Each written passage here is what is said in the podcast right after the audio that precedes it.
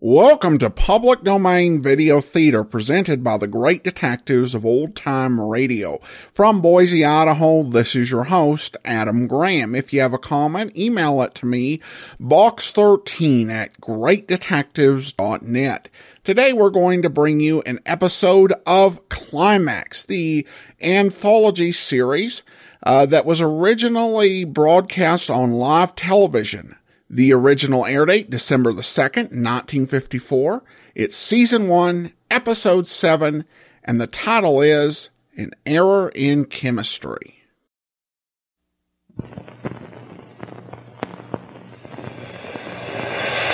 Live from Television City in Hollywood. Edmond O'Brien. Starring in tonight's production of Climax. A great new hour long dramatic series from Hollywood. Brought to you by Chrysler Corporation, makers of these five great cars Plymouth, Dodge, DeSoto, Chrysler, and Imperial. Chrysler Corporation. The Forward Look. And now, ladies and gentlemen, your host for Chrysler Corporation, William Lundigan. Good evening. All right. There it is. You all see it. Now, watch this.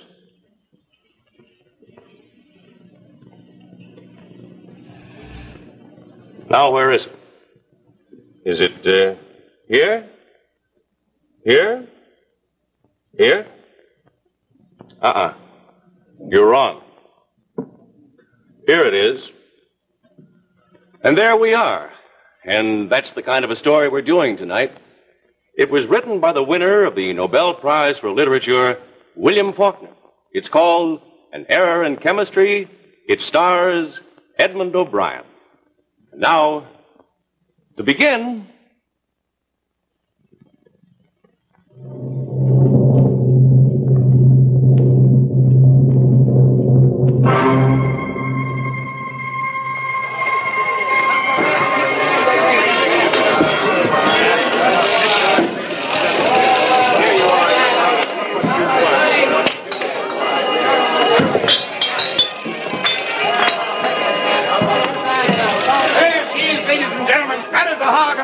Number nine, and the lady wins the razor. Gal, don't give that boy that razor. One of these days he's li- liable to come in out of the cotton sweaty and mean, and you're going to reach back and bless Joel Flint for providing you with it. eh?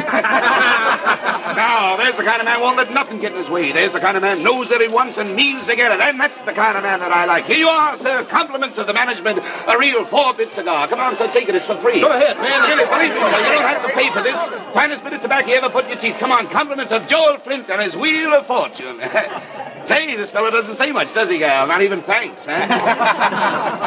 Thank you. what was that? I'm a little hard of hearing, eh? He said thanks. Thanks for the cigar. Well, that's all right, lady. That's quite all right. You're both welcome to take turns at it, eh? well, now, don't go away, sir. Don't go away. I want you to unwrap that beautiful cigar and shove that beautiful cigar right into your mouth and show the folks around here the kind of man you are. Come on now. Come on, man. Let's do it. Always knew that man wouldn't know what to do with a real four-bit cigar, eh? What's all the ruckus about? Howdy, Sharon. You're just a wee bit late, man. Just got bit by a rattlesnake. Eh? Well, I reckon there's no doubt in the part about the rattlesnake.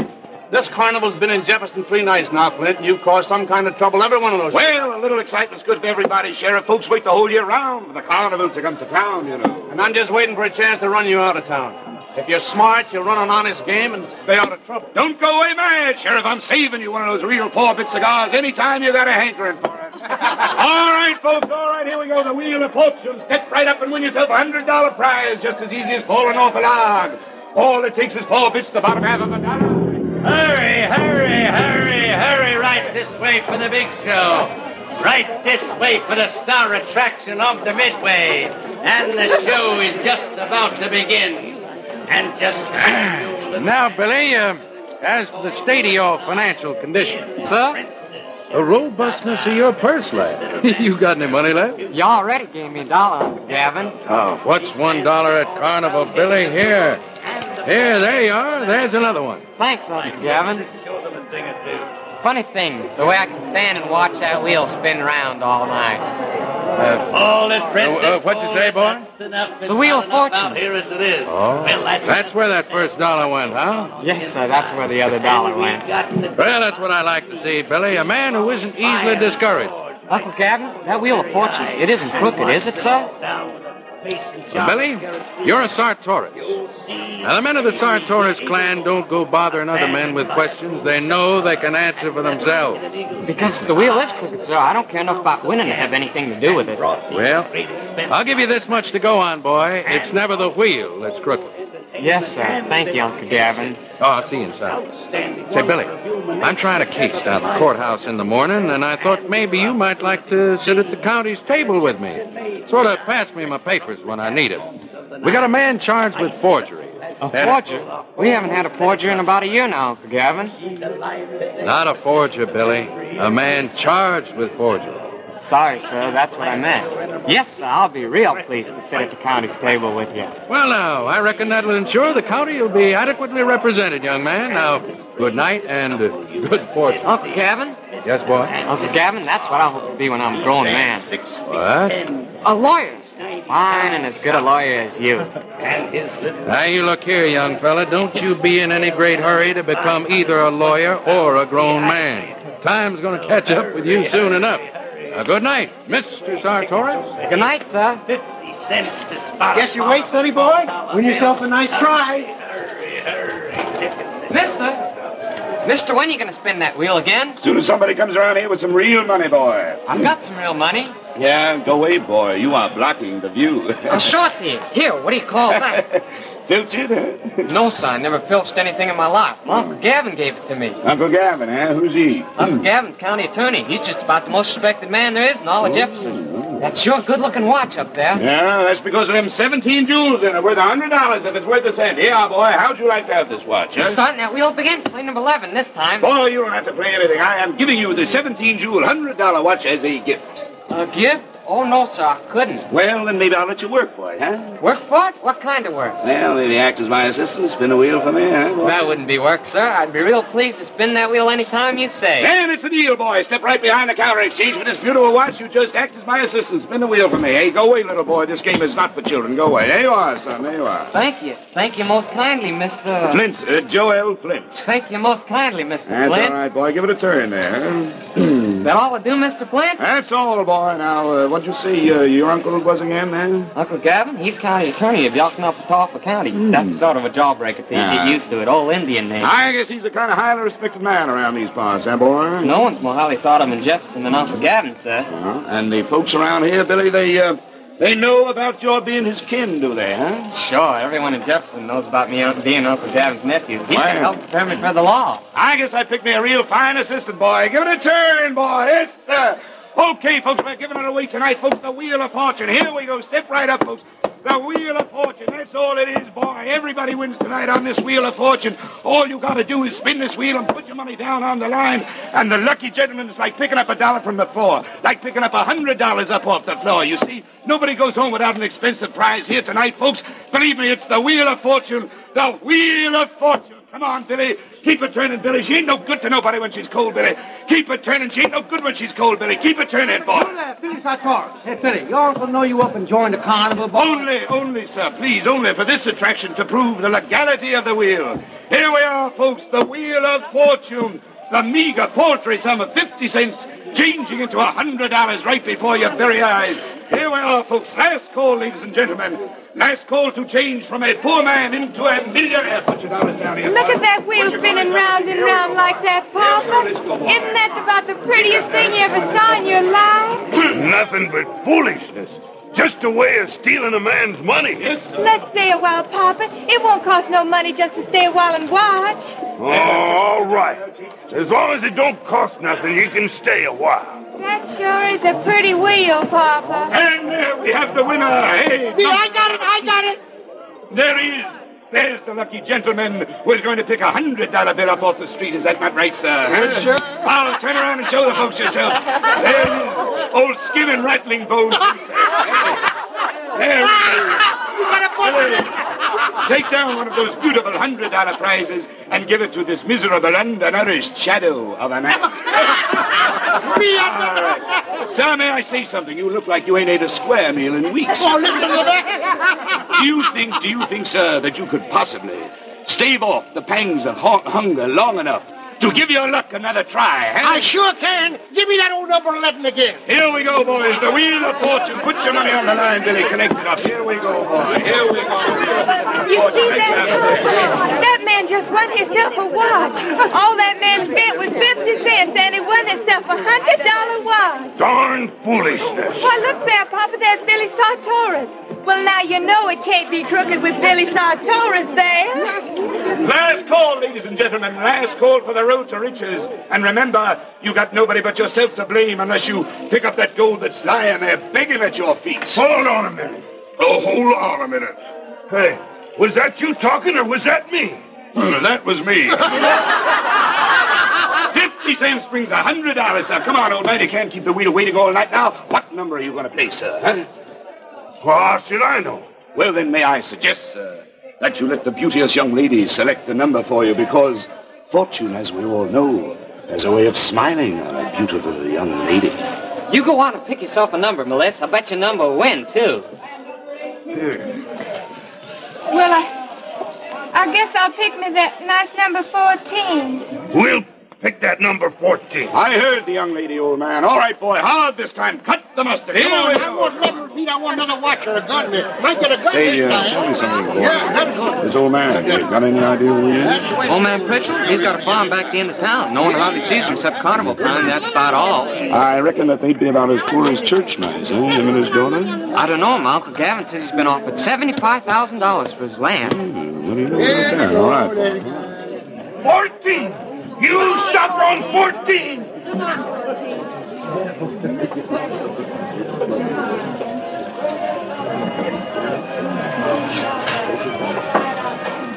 She running, she running, she running. Joseph, she's got on 14!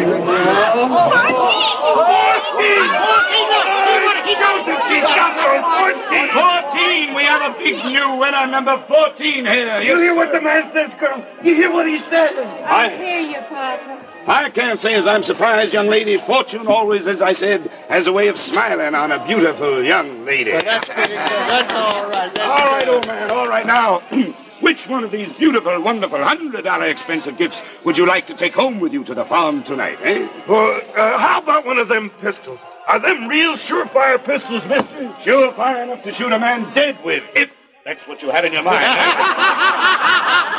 No, it's all wrong. He's got something under the counter. He made that wheel stop on 14. Shut your mouth, you young fool. You're talking like you're out of your head. Melissa, I saw it with my own eyes. It's all a cheat. That's what it is. Don't believe the boy, ladies and gentlemen. I no- The old man won his prize fair and square. This young sprout's a liar. Melissa, you've known me all my life. You know I'm not a liar. Those dang Sartoris, always butting in. Which one of us you going to believe, ma'am? I knew from the moment I laid eyes on you that you were someone I could trust, admire, and have faith in. Now, which one are you going to believe, ma'am? The boy or me, eh? Papa. Papa, I don't know what to say. I don't know what to say, Papa. This is what I get for caring for you. Nobody else would want you but your papa. And this is the way you pay back your papa for being so good to you. I'm sorry, Papa. You haven't been good to me. You haven't been good to me at all. All right now, boy. You better get out of here before you cause any more trouble. Go on, run along home there, huh? That's what Uncle Gavin was trying to tell me. He said it was never the wheel that was crooked. It's the man. The man's what's crooked. Oh, you loose there. I'll beat you up. I'll throw you over that thing there. I've been expecting something like this out of you all evening, Flint, and you just couldn't disappoint me. Something like what, Sheriff? I warned you to run an honest game, I'd run you out of town. Now you come along. What are you talking about? I ain't done nothing, Sheriff. Ask the boy. Ask Suppose the you let me do the managing around here. Huh? Why, where do you get off harassing a citizen like that, Sheriff? Ask the boy. Now, ask that boy if anything happened. I think maybe he's got a point there, Hub. We ought to find out what happened. All right. What did happen, Billy? Did he do you any harm? No, sir, but that wheel there is as crooked as a pig's tail. The boy is a liar. You have any proof that anyone was cheated, boy? Sure, Mr. Pritchell there. That is another lie. The old man here bet 50 cents of his own money, fair and square, on number 14 coming in. And number 14 come in, see? Now, here, here you see me pay off the old man with his beautiful 38 caliber revolver. Now, does that allow for anyone being cheated? Have you got any complaints, old man? Complaints? About what? About being swindled, sir. Swindled? Me swindled? Only complaints I got is against that young scoundrel. Well, the wheel's on the square, all right. Look, Mr. Pritchell, I just won this watch. Yeah. Yeah, look. I'll I don't think you. Uh, I don't think you got much of a case here, Hub. That's what I've been saying all along, ladies and gentlemen. But he's got a brake attachment under the counter, Uncle Gavin. He can stop that wheel on any number he likes. I wouldn't doubt what he can, son, but I would say that under the circumstances, about the only charge we could make stick against our friend here would be one of excessive generosity. That's me. Generous Joel Flint, they call me, huh? oh, Uncle Gavin, you sound like a very fair lawyer to me now, in case I should ever need a lawyer. I would suggest, sir, you engage a good one, in case you ever come up for trial in Yoknapatawpha counties. Now, come along, Billy. We got work to do in the courthouse in the morning. Wait a minute, boy. Wait a minute. You said that I had a break arrangement under that counter. Would you like to look for yourself?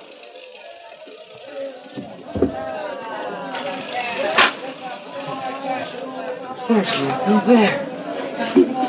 There's nothing there, Sheriff. All right, folks, we'll sit down for the night. Everybody better be getting along. Good night, everybody. Good night. Good night. Good night. Good night, little lady, and uh, good fortune. I'm sorry, Mr. Flint. I sure was wrong about you. I'm real sorry.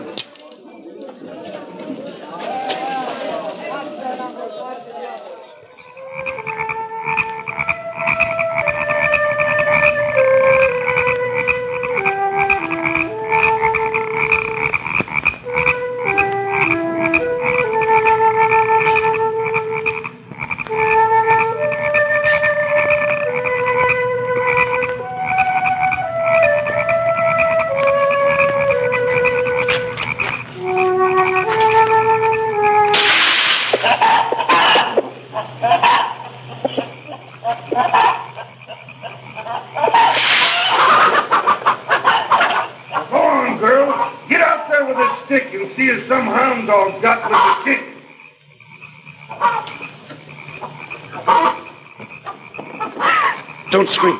I'll take my hand away, but don't scream. I'm not going to hurt you, little lady. I promise. I wouldn't hurt you for anything. I'm going to take my hand away. But promise you won't scream out for help, huh? Please, little lady. I'm going to take my hand away. But promise you won't call out to the old man. Promise, little lady? What do you want of me, mister? What do you want of me? Nothing. Your name's Melissa, isn't it, huh? I just want to talk to you. Yeah. You don't have many gentlemen callers around here, do you, Melissa? Do you? Did you say gentleman caller? You heard right, Melissa. You sure heard right. Then why are you holding on to me? Oh, you don't mind my having my arms around you, do you, huh? That's what a gentleman caller's for. That's what he's supposed to do, Melissa. You ain't gonna hurt me, are you, mister? Hurt you? There.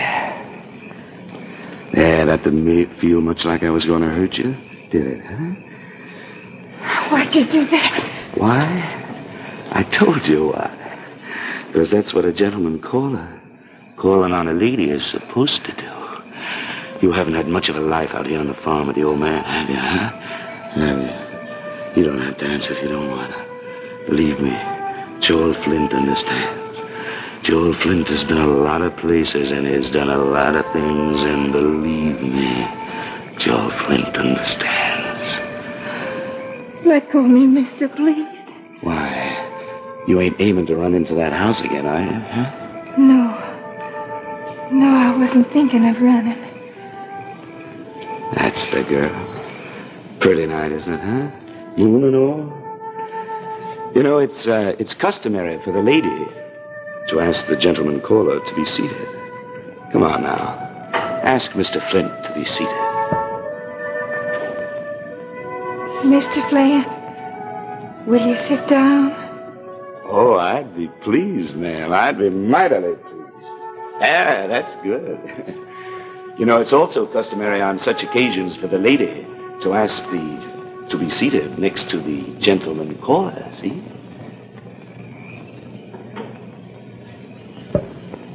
Hey, girl, what are you doing out there? What in tarnation's name's taking you so long?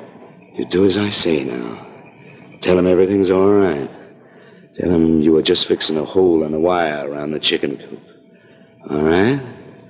Go on now. You can talk to him, Melissa. You can speak up to him, Melissa. Go on. It's all right, Papa. Everything's all right. I'm just fixing a hole in the wire. All right. But don't stay out there all night like that. I won't, Papa. I won't. There. Now, see? That weren't hard. Were it, Melissa? No, Mr. Flint. It weren't. Melissa?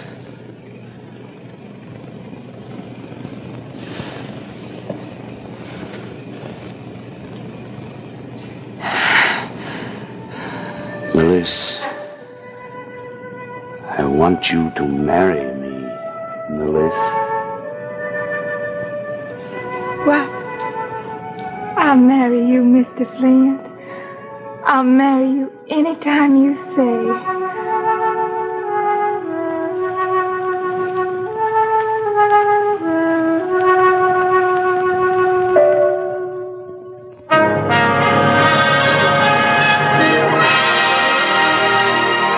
You have just seen the first act of An Error in Chemistry. And now your host, William Lundigan. You know what this is? Well, it's a new type portable TV camera weighing only four and a half pounds and manufactured by Kay Lab in San Diego, California. The amazing part about these miniature TV cameras is their small size makes it possible for us to take television pictures in hard to get places a lot easier than with normal size cameras. Now, you've undoubtedly heard about their extensive use in the fields of medicine, industry, and by telecasting stations throughout the country. One of, one of our very capable engineers in the control room switches on my little camera, I'll be able to show you many things. Now, you see, there's the regular big camera that's shooting at me.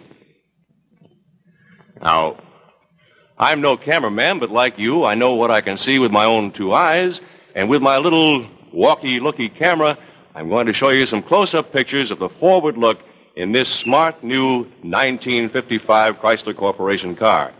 It happens to be a Plymouth and a beauty, but it could just as well be a Dodge, DeSoto, Chrysler, or Imperial. The features I want you to see are exclusively yours in all five great new Chrysler Corporation cars. Now, while I take the pictures of this beautiful car and this beautiful girl, here's Art Gilmore to describe the scene.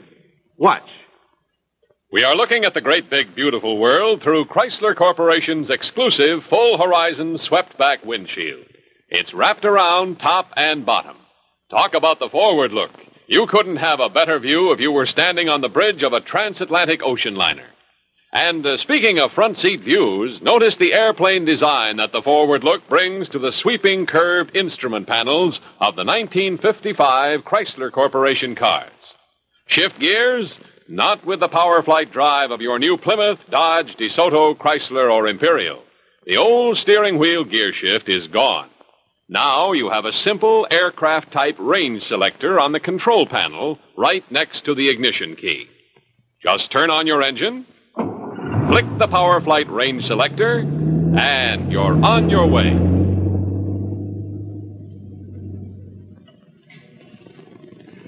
You've just seen through my eyes just a few of the exciting new ideas in automotive design and engineering that are yours exclusively in the five great new cars of Chrysler Corporation. This is the forward look. A look and feel that makes owning the 1955 Plymouth, Dodge, DeSoto, Chrysler, or Imperial a new experience in modern driving. Try it and see. This year, all eyes are turned to Chrysler Corporation, the forward look.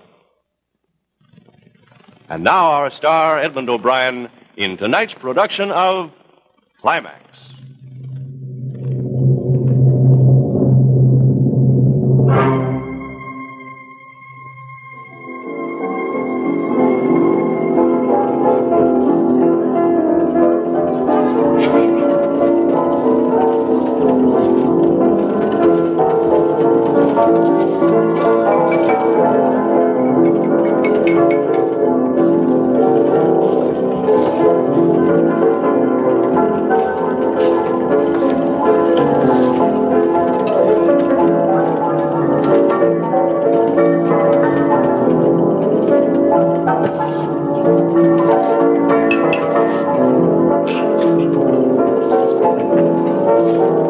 There you are, preacher. Just the way you like it, about this time of the afternoon. And here is one iced coke for you, Mr. Sartoris. Thank you. Just say to Billy how he's getting to be like a real man, growing like a weed. I'll be 16 years old in the spring. 16 now. Well, you got a ways to go before you take a little sweetening in your drink. Ain't that right, Mr. Stevens? Well, now, which kind of sweetening do you mean, preacher? Do you mean the sugar or the corn? I mean both, both the sugar and the corn. how you like weddings, Billy? Fine. Well, what's the matter, boy? I reckon for a wedding, Mr. Pritchell could have fixed this place up much nicer than this. Oh, take a lot of fixing this place. First a fire to burn it down, then start all over again. Well, true, there is a lack of decoration here, but you know, Billy, folks getting married, they can see beautiful things that the rest of us can't. Isn't that right, preacher? Yes, that's right. Yes, indeed. Hey there, Joe Flint. We just been talking about you. Well, it's a day to be talking about me, eh? Good morning, Billy, Uncle Gavin. Congratulations, Mr. Flint. Ah, thank you, Billy, thank you. Oh, that's a fine boy, Uncle Gavin. A lot of pride being his uncle, huh? Yes, sir. Yes, it is. Where's your bride? Some of the guests been saying to me it's getting late. Well, she's inside talking to the old man, trying to get him to come out to the wedding. He's not going to come, though. And why not? You know something, preacher? The old man didn't want me to marry his daughter, even trying to stop it. Lots of people tried to stop it. For what reason, I don't understand. I was the only gentleman caller this girl ever had. So you deserve the lady and a drink, Thank too. you, preacher. Thank you. Oh, uh, straight whiskey, preacher. You heard me, preacher? Straight whiskey. I heard you, Yes. Flint. It's a custom of you people I don't intend to learn. Mixing sugar into the whiskey, sweetening it. Seems womanish to me, if you don't mind my saying so. I don't mind a bit, sir. You're going to be a neighbor of ours now. We'll uh, respect your habits. You're wondering, aren't you, lawyer? You're wondering how I come to marry Melissa. For the old man's money, you're thinking, huh? For the money his land will bring. Is that what you wonder? No. For love. I love her. Beautiful and gentle creature that she is. The old man won't come out. He won't come to our wedding. Come, love. And marry me.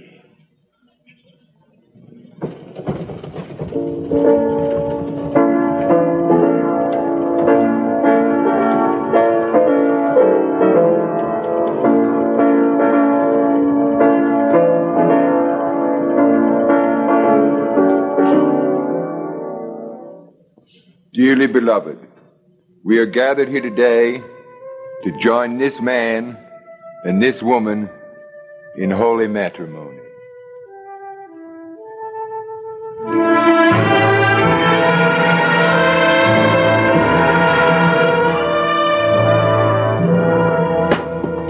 Mr. Pritchell! Mr. Pritchell! Who is it? This is Billy Sartoris. What do you want? You all right today, Mr. Pritchell? Can I come in?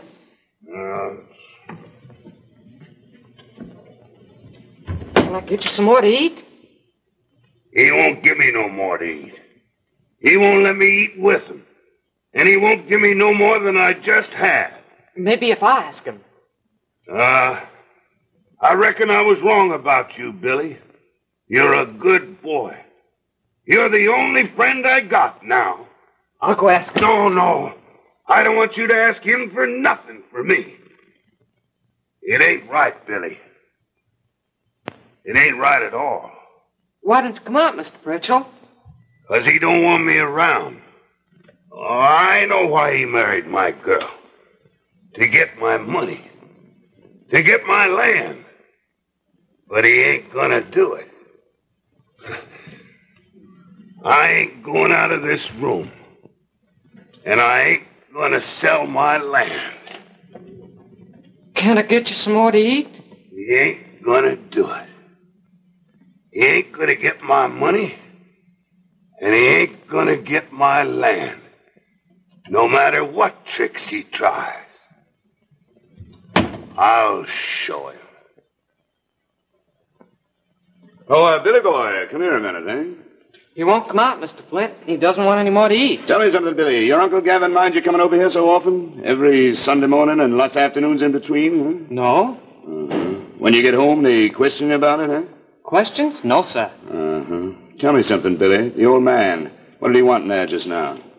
Well, he said he wasn't going to come out of his room, and you wasn't going to get his land or his money, no matter what tricks. Tricks, huh? Let me show you something, Billy. You see, you see this half dollar here. Real solid half dollar, but you go like that and it gets a little rubbery, see? now you just rub it on the elbow like that, see? Just rub it on the elbow a couple of times like that, and poof! Gone, Billy boy, gone. You admire Joel Flint, don't you, Billy, huh? Yes, sir. Yeah, that was a real fine trick just now, wasn't it, Billy? Huh? Oh, yes, sir. Yes, sir, Billy. All right, Billy, you run along now. Huh, Billy, wait, wait a minute, boy. Wait a minute. What's that there? Oh, Billy, you've got that half dollar. You stole it from me. You can have it, boy. You can have it. Billy, folks ask you about Joel Flint and his wife. You tell them they get along real fine, huh, Billy?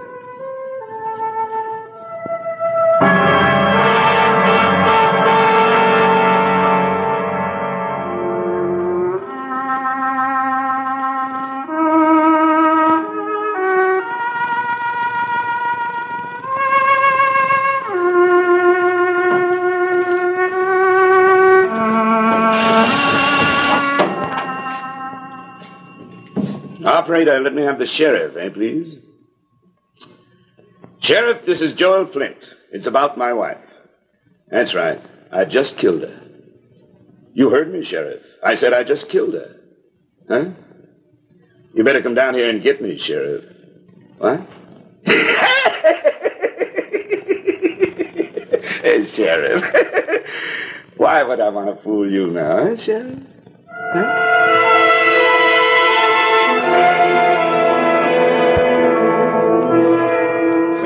I married her in. Well, sorry to mess up your Sunday like this. Well, Ben, Yep, dead about an hour, I reckon. must have been an accident. No accident. I told you I killed her. Put a gun on him, Ben, so he don't run. Now, isn't that silly? If I was going to run, would I have called you up, told you to come get me, huh? Where's the old man? Locked in his room, he won't come out. I don't know what kind of trick it is you're playing, but I mean to find out. Let's go. Mr. Pritchell! Mr. Pritchell! Open up in there. Take that murderer out of my house! Open this door, old man. You hear me? Open this door. He's probably got it bolted from the inside, Sheriff. Get out of my house! Take that murderer with you and get out! Mr. Pritchell, listen to me. What do you want now? I'll need a statement from you. I'll give you a statement, all right, when the time comes for it. Ben, you better stick around and see that nothing happens to the old man when we get that statement. I'll take the prisoner back to town and book him on suspicion of murder. Call the county attorney and have him meet me. Yes, sir. You ready? Oh, you're not going to need that, Sheriff, really? Sure, I'm ready. Sure. I've been ready for over an hour now. All right, let's be going.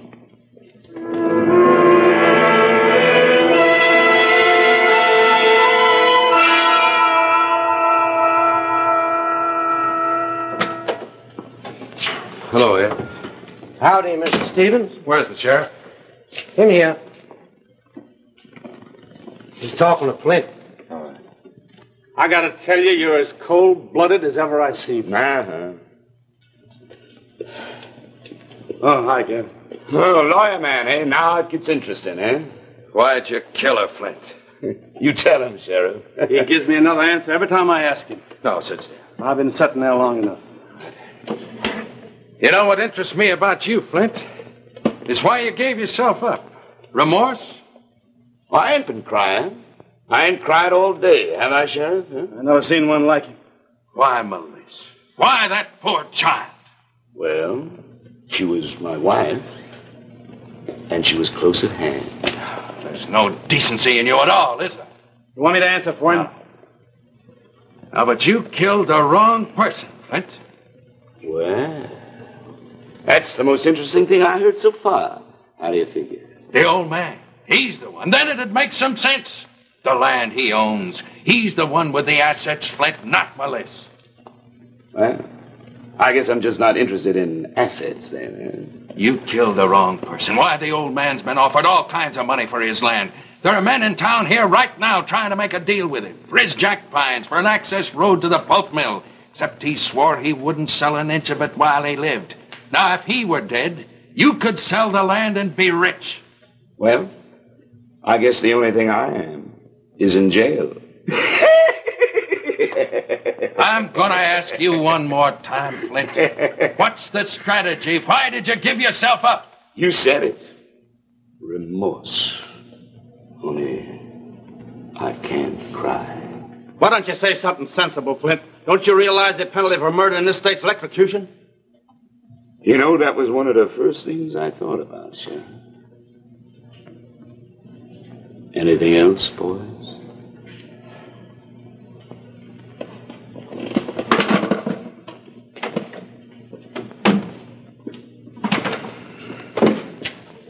What are you doing here, boy?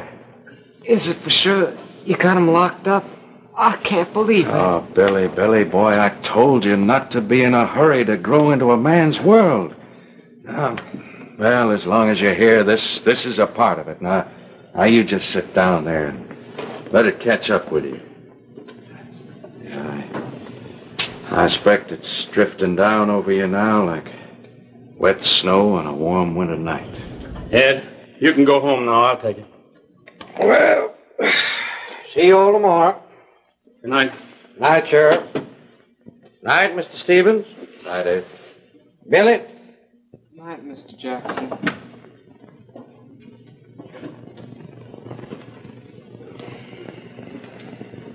It's beyond me, him in there. You know, Hub, I'm worried. About what? That old man out there. You sure he's all right? As snug as a bug in his bed. Ben Berry's out there with him. He's got orders to go to sleep locked up against the, uh, the old man's door. Uh, did you see him? No, I talked to him. Did you get a statement from him? No, but I'll get one tomorrow. Well, I'll meet you out there tomorrow. Bright and early. Come along, Billy. Sheriff, Well, son? about Joel Flint. Well? What? Nothing. Nothing, I guess. That's good night. Good night, Hub.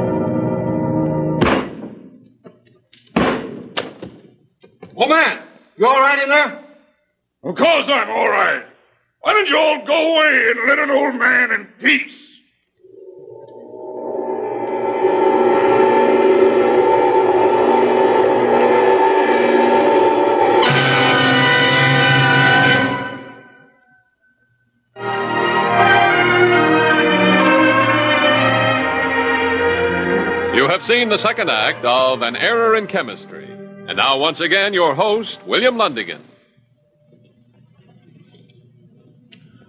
The news is everywhere.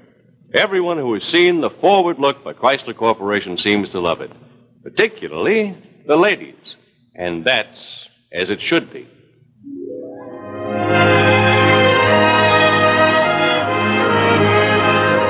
It's the ladies who set the style. In cars this year, the fashion look is the forward look. Whether your car is Plymouth, Dodge, DeSoto, Chrysler, or Imperial, it's a fashion setter. There's high style in every line, in the sleek modern sweep of the silhouette, in the sparkling richness and elegance of every custom detail.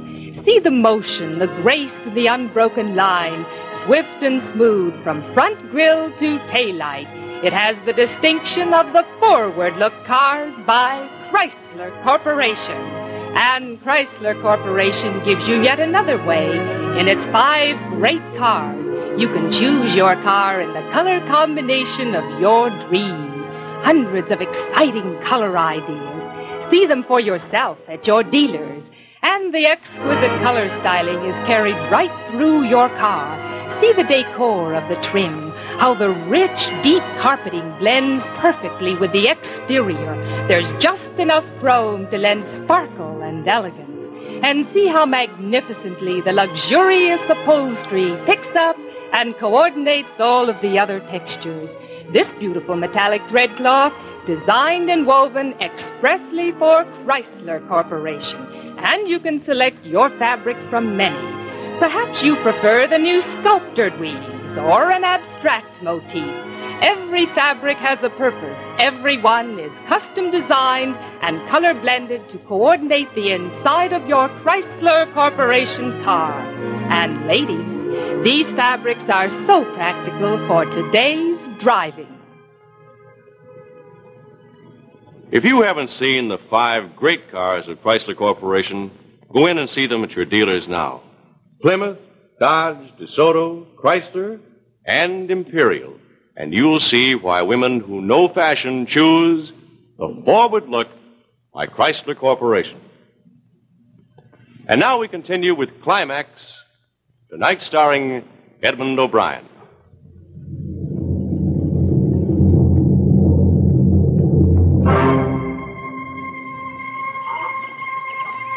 Billy?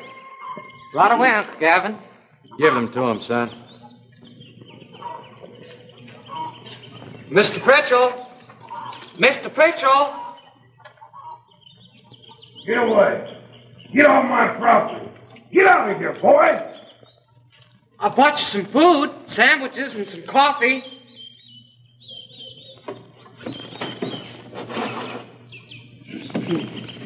You got what you say? Hand it here.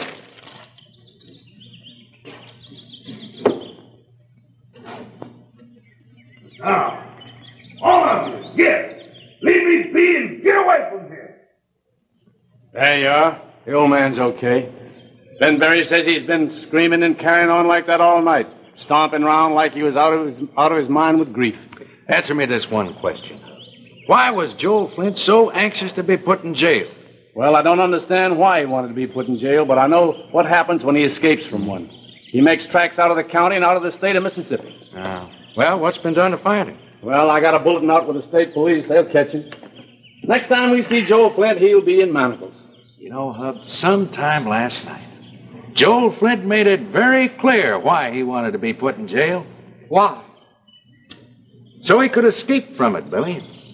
It's all part of a strategy. Billy, your uncle's a great attorney, but sometimes he gets real deep. Now, don't. Sheriff! Yeah? Sheriff have just spotted Flint over at Frenchman's Bend. Are they sure? Of course they're sure. Miss Barton saw him, and so did Ed. He was with her. They're getting the hound dogs out right now. Well, I reckon I better be there. You coming along, Gavin? Uh, no thanks, Hub. Uh, they're holding a funeral service for Melissa over at the churchyard about 12 o'clock. I don't reckon there'll be too many folks out to pay their last respects. Well, suit yourself. Oh, Ben, Yes, sir. the old man say anything last night about wanting to attend that funeral? Well, no, sir, he didn't. What with cussing and railing at me all night to get off his premises, he said he wouldn't leave here for anything. Hmm. Well, good luck over at Frenchman's Bend, Hub. All right, Ben.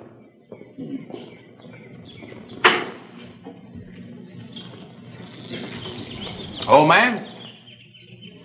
You want to go to that funeral with me, old man? I'd be glad to take you. Get out of here. Get off of my property and stay off.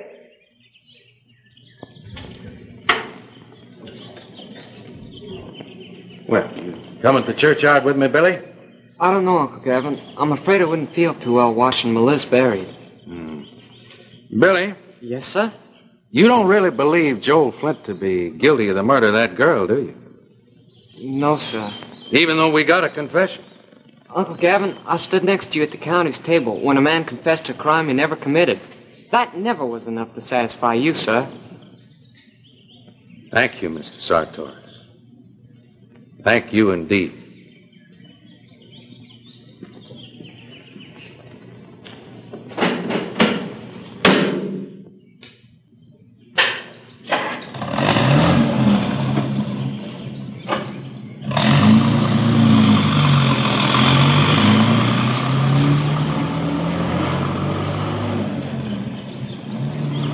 Mr. Pritchell! Mr. Pritchell!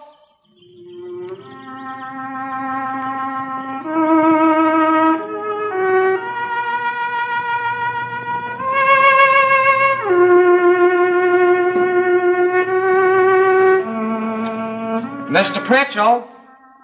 Mr. Pritchell!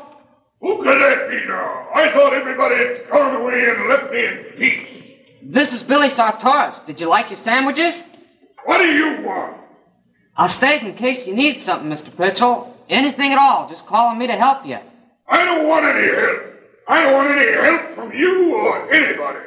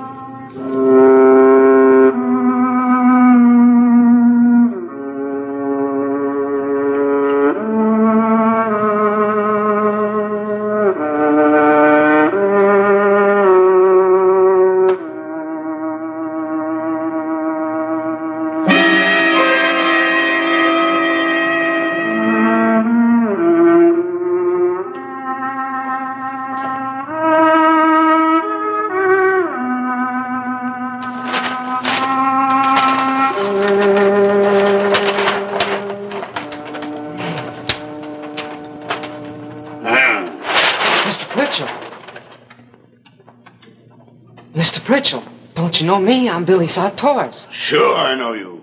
What are you doing in this room? Nothing. I was just looking around. You've been in that trunk, haven't you? You got that free sheet out of that trunk. Get... Free sheet? Give it to me. Here. Goes back in here.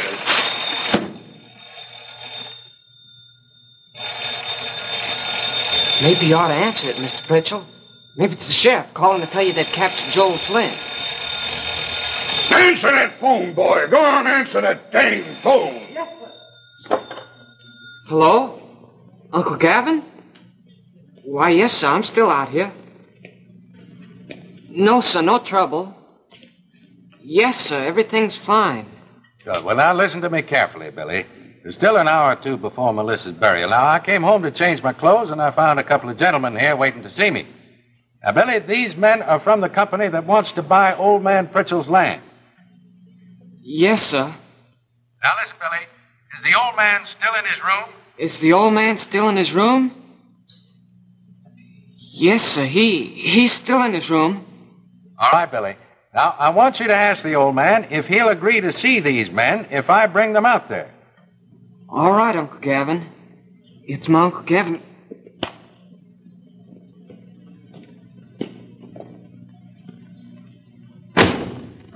That meddlesome old lawyer want? He wants to know if he can bring some men out here to talk to you about selling your land.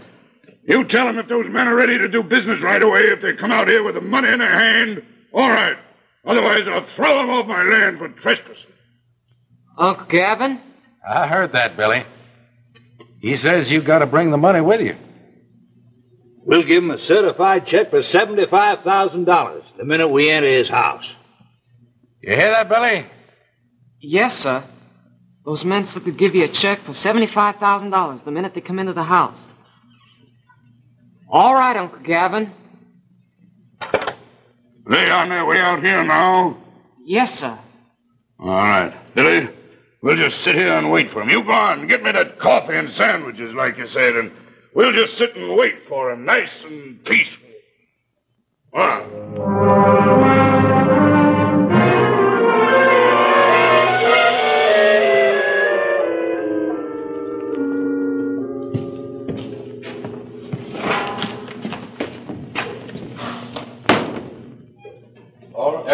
Everything all right, Billy? Yes, sir. Well, Mr. Pritchell, these uh, gentlemen are from the Atlanta Paper Company. This is Mr. Adams and Mr. Gaines. How do you do, sir? How do you do, sir? And uh, here, sir, is a certified check for $75,000. I'll just take that check. Uh, you have the deed to the property, Mr. Pritchell. Of course I have the deed. Who else would have the deed? Well, sir, that's just fine. Now, as long as the law requires a witness to the signature on the deed, why, that'll be me. And, oh, yes, I almost forgot. This belongs to you. A check for $75,000. Hmm. So many things have happened in the last couple of days, it's hard for an old man to think straight. Well, I think that now with Melissa gone and that Joel Flint who killed her. Yes, sir. Now, if, if we could just get on with the signing of the deed, sir, I'd be glad to take you to the funeral if you'd care to go. There's still be Well- time. Maybe I will. I don't know. It's not every day an old man like me can swing a big business deal like this. This calls for a mite of a celebration. Uh, get me some glasses back there. Come on. Uh, I guess there's no point my holding on to the farm. What with Melissa gone and that Joel Flint killed her, I guess I might as well get rid of the land, huh? Oh. Almost forgot the water and sugar there, huh? To mix with the whiskey. All right, boy, get me the water back there, will you? Come on. Ah.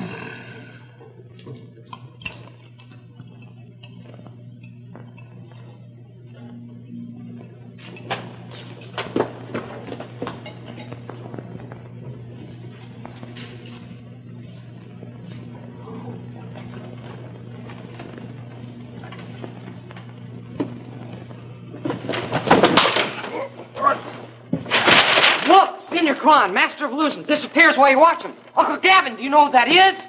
I think I do, Billy. Just hold him down there. Nice.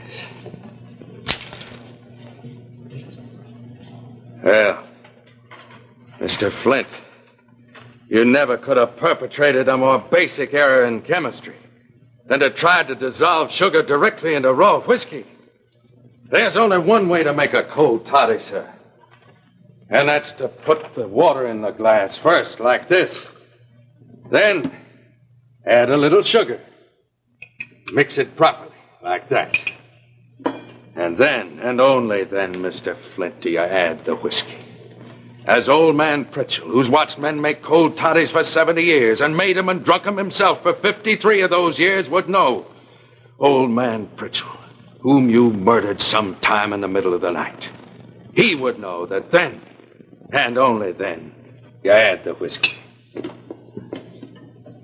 This is the way we drink our whiskey down here in Yoknapatawpha County, sir. A little sweet, but not enough to kill the bite. Now then, what did you do with the old man?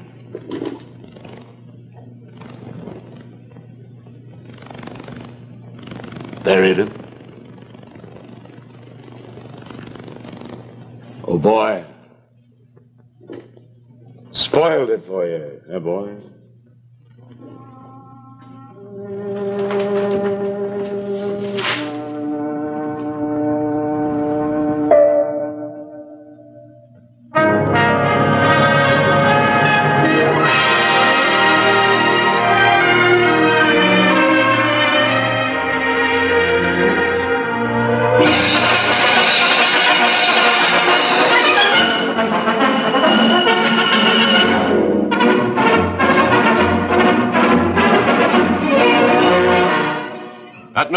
Chrysler building, all attendance records are broken as crowds flock to the premiere of the new cars. Nearly 11 million people across the country turn out on opening day for their first glimpse of the forward look. 23,000 are clocked inside the Chrysler International Salon in the first nine hours as they inspect the all new Plymouth, Dodge, DeSoto, Chrysler, and Imperial. The West Coast sees the forward look reflected in the new DeSoto as it arrives at the Los Angeles home of a new owner. He bought it right off the floor on opening day. Down in Dallas, the new Chrysler makes its first appearance. The long, low forward look draws enthusiastic praise from the Texans, and they don't throw compliments around loosely. On the campus at SMU, a 1955 Plymouth gets the student vote as the all new car of the year. First films of the forward look in Florida. Rolling along Miami's Biscayne Bay, this crowd stopping beauty promises to be the hit of the 1955 winter season. In Chicago, as everywhere, the man in the street has the final word. I think the car's got some very, very nice lines to it. This is the car I'd like my husband to buy me. Well, I think it's a beautiful thing. It's the finest looking car I've seen. What I like about the car is the new wraparound windshield design. I think it's a dandy. I like the color effects and I like the style. I think it ought to go over big. It's a beautiful car, the most beautiful car I've ever seen. That's the car for me.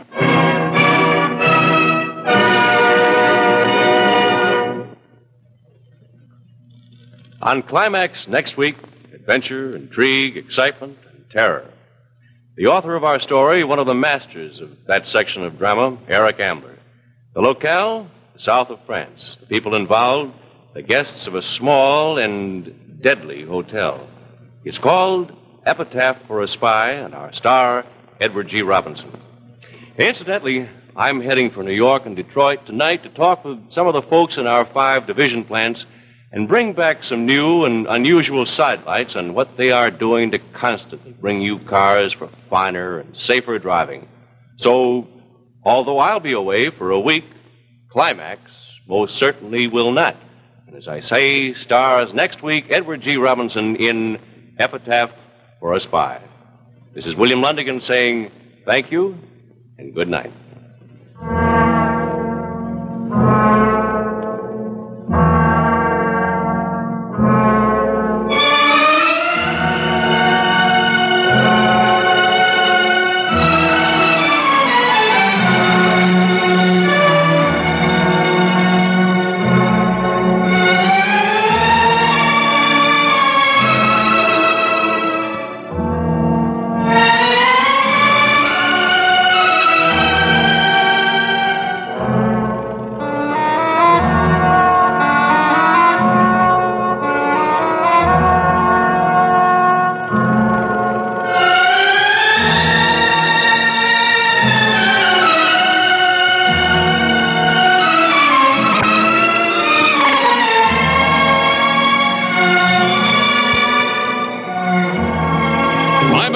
Been brought to you by Chrysler Corporation, maker of these five great cars Plymouth, Dodge, DeSoto, Chrysler, and Imperial.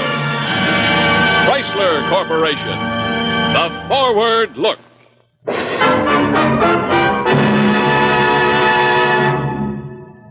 Art Gilmore speaking. Climax is a CBS television network production. Welcome back. I'm always impressed with these television programs which were shot live when they have as few flubs as this episode did. Edmond O'Brien was a good choice to play Joel Flint, particularly those scenes that required the little bit of sleight of hand stuff. O'Brien was not only a great character actor who would take home the Best Supporting Actor Oscar in 1955, but he had taken magic lessons when he was a kid from Harry Houdini. It's an interesting story. As you know the solution, it becomes apparent that Flint was eager for any opportunity to scam anyone, and the situation he was presented here was just a perfect storm of an isolated and lonely woman her misanthropic father, their general isolation from the community, and him owning valuable land. Douglas Kennedy is good as Uncle Gavin, and throughout most of the piece, he seems like just a genial Southern gentleman. He's compassionate, sagacious, and a real father figure to his nephew. But when it comes to the end, he lowers the boom with style as he unmasks Flint and his activity. It's a traditional sort of mystery uh, resolution for this era, uh, but I think it's done with uh, some nice style. The story originally appeared in a 1946 issue of Ellery Queen Mystery Magazine.